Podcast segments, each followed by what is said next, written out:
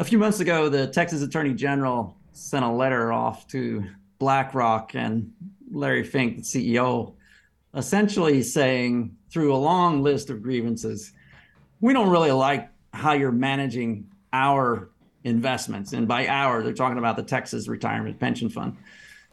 And also because it's coming from the Attorney General suggesting, hey, you're you're not handling your role as a fiduciary properly. They decided to take it up now, but BlackRock's been on this track for a really long time, essentially saying it's not about shareholder value only.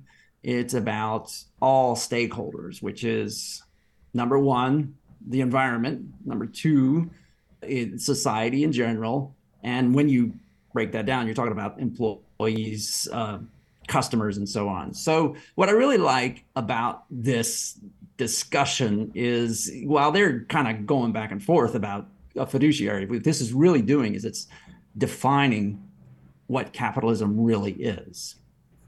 It's a legal threat in a way to say you're not fulfilling your fiduciary responsibility. There's the threat of possible criminal, but most likely civil suit, etc., because it's coming from the attorney general, and of course the states included are oil-producing states, not coincidentally.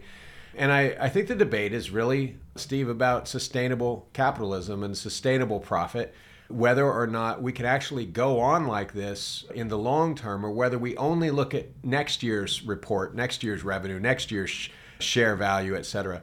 And so, what I like what about what BlackRock is doing is they're essentially saying, look, we are executing our fiduciary responsibility. We are being capitalists here.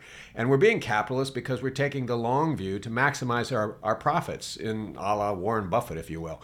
So I like the point that Fink made in his letter, which is that you know, part of our fiduciary responsibility is to hold the firms in which we invest our shareholders' capital to be accountable, to do what they say. And they've already signed on to these commitments for zero emissions and, and for, for climate change and so on. So, do we not want the companies with whom we do business, do we not want the companies with whom we entrust our, invest, our shareholders' investment to actually do what they say when they say instead of paying lip service to sort of corporate accountability don't we want a tangible commitment that's all about extracting value we extract value in the form of, of share value, but we also extract value in the form of that shares. Those shares will still be worth something in the long term to, to benefit our investors because the planet will still be here and life will still be worth living in this particular environment. So I kind of I like Fink's sustainable capitalism approach. I, he's basically saying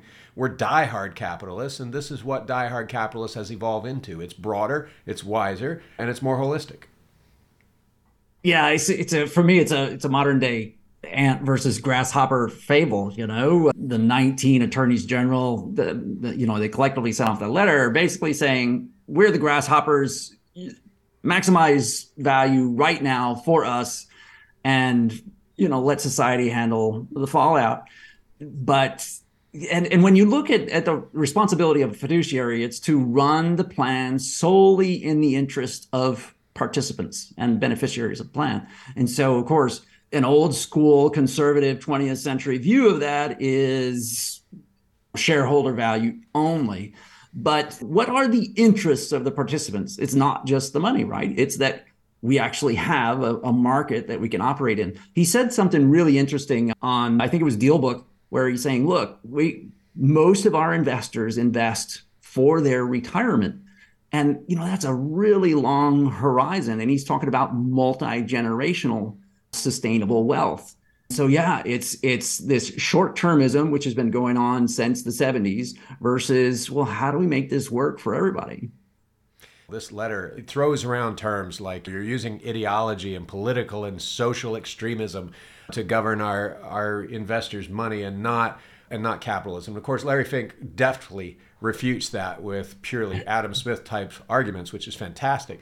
But yeah. I, I, think underscoring this is the, um, the, the distinction between the CEO as a leader and the CEO as an opportunist. Is the CEO essentially merely an administrator who executes the will of the shareholder, whether it's short term, whether it's wise, whether whether it's thoughtful, simply does what he's told, like a paid administrative assistant and looks for the latest opportunity to act and post good numbers? Or is the CEO a leader that is more thoughtful, reflective, takes time to look at the long term value, the sustainability of that value, the retention of value, the maximum value for the shareholder in, in terms of, as you say, the length of time in which they're going to have their money invested? So that underscores the question of is not only is the CEO a leader, but is leadership in fact values based? Is all leadership in fact values based leadership? Because inevitably, it is the values of all of us, the values starting with, of course, survival and having a sustainable future for, for us, ourselves, and those we love that are implied in, in Fink's action.